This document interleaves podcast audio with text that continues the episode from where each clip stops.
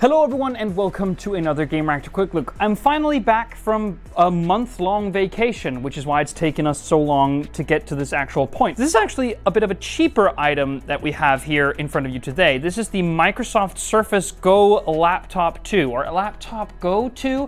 It's kind of weird because they have a Surface Go, which is one of those tablet things which you can mount an Alcantara keyboard to, but it's essentially like a Windows tablet. Well, this is kind of the cheap version of the Microsoft Surface laptop. A laptop which we have, well, basically only thrown kind words at for years and years. I've loved the Surface Laptop 3 and 2 and even the original one and considered one of the best sort of ultra books. This is the laptop Go 2 and first off, it's a Surface. I mean, look at it. It's an aluminium unibody and it's incredibly tastefully designed. If there ever was like a MacBook design for Windows laptops, I feel like this is still it, and this color is actually quite fetching as well. So you still get kind of like the cool surfacey things. Again, probably the best build quality of any laptop in its class, or at least close to it. The Microsoft Surface connector, which kind of like MagSafe, will like magnetically uh, like discharge if someone steps on the wire or something like that, which is nicer than USB Type C in some instances. And then you have actually a Type C port and a Type A port. A Type A port is actually something that a lot of people want for various accessories, but now they get Type C, so it's nice to have that alongside a headphone jack, of course.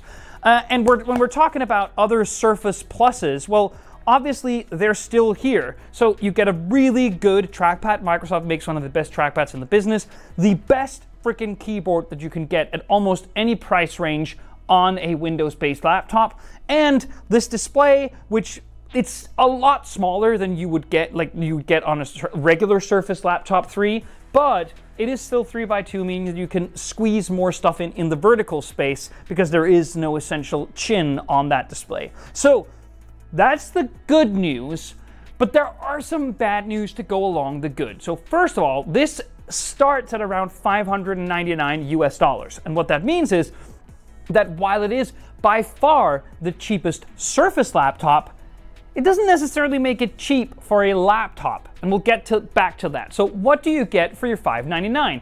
Well, all of the trim levels get the same i5 1135 G7 and it's actually a fine processor. No, it's not a 12th gen model, and some like like mid-tier 12th gen processors will obviously be faster and better and smoother than their you know their older counterparts. So it is kind of a shame for Microsoft to select an older processor for this model. And you start at just four gigs of RAM.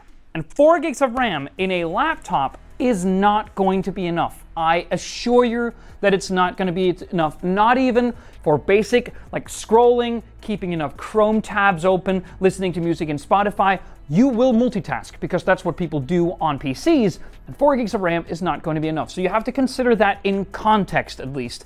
So, the screen, as I said, is 3x2, yes, but it's 12 and a half inches at 340 nits and in a resolution of 1536 by uh, 1024.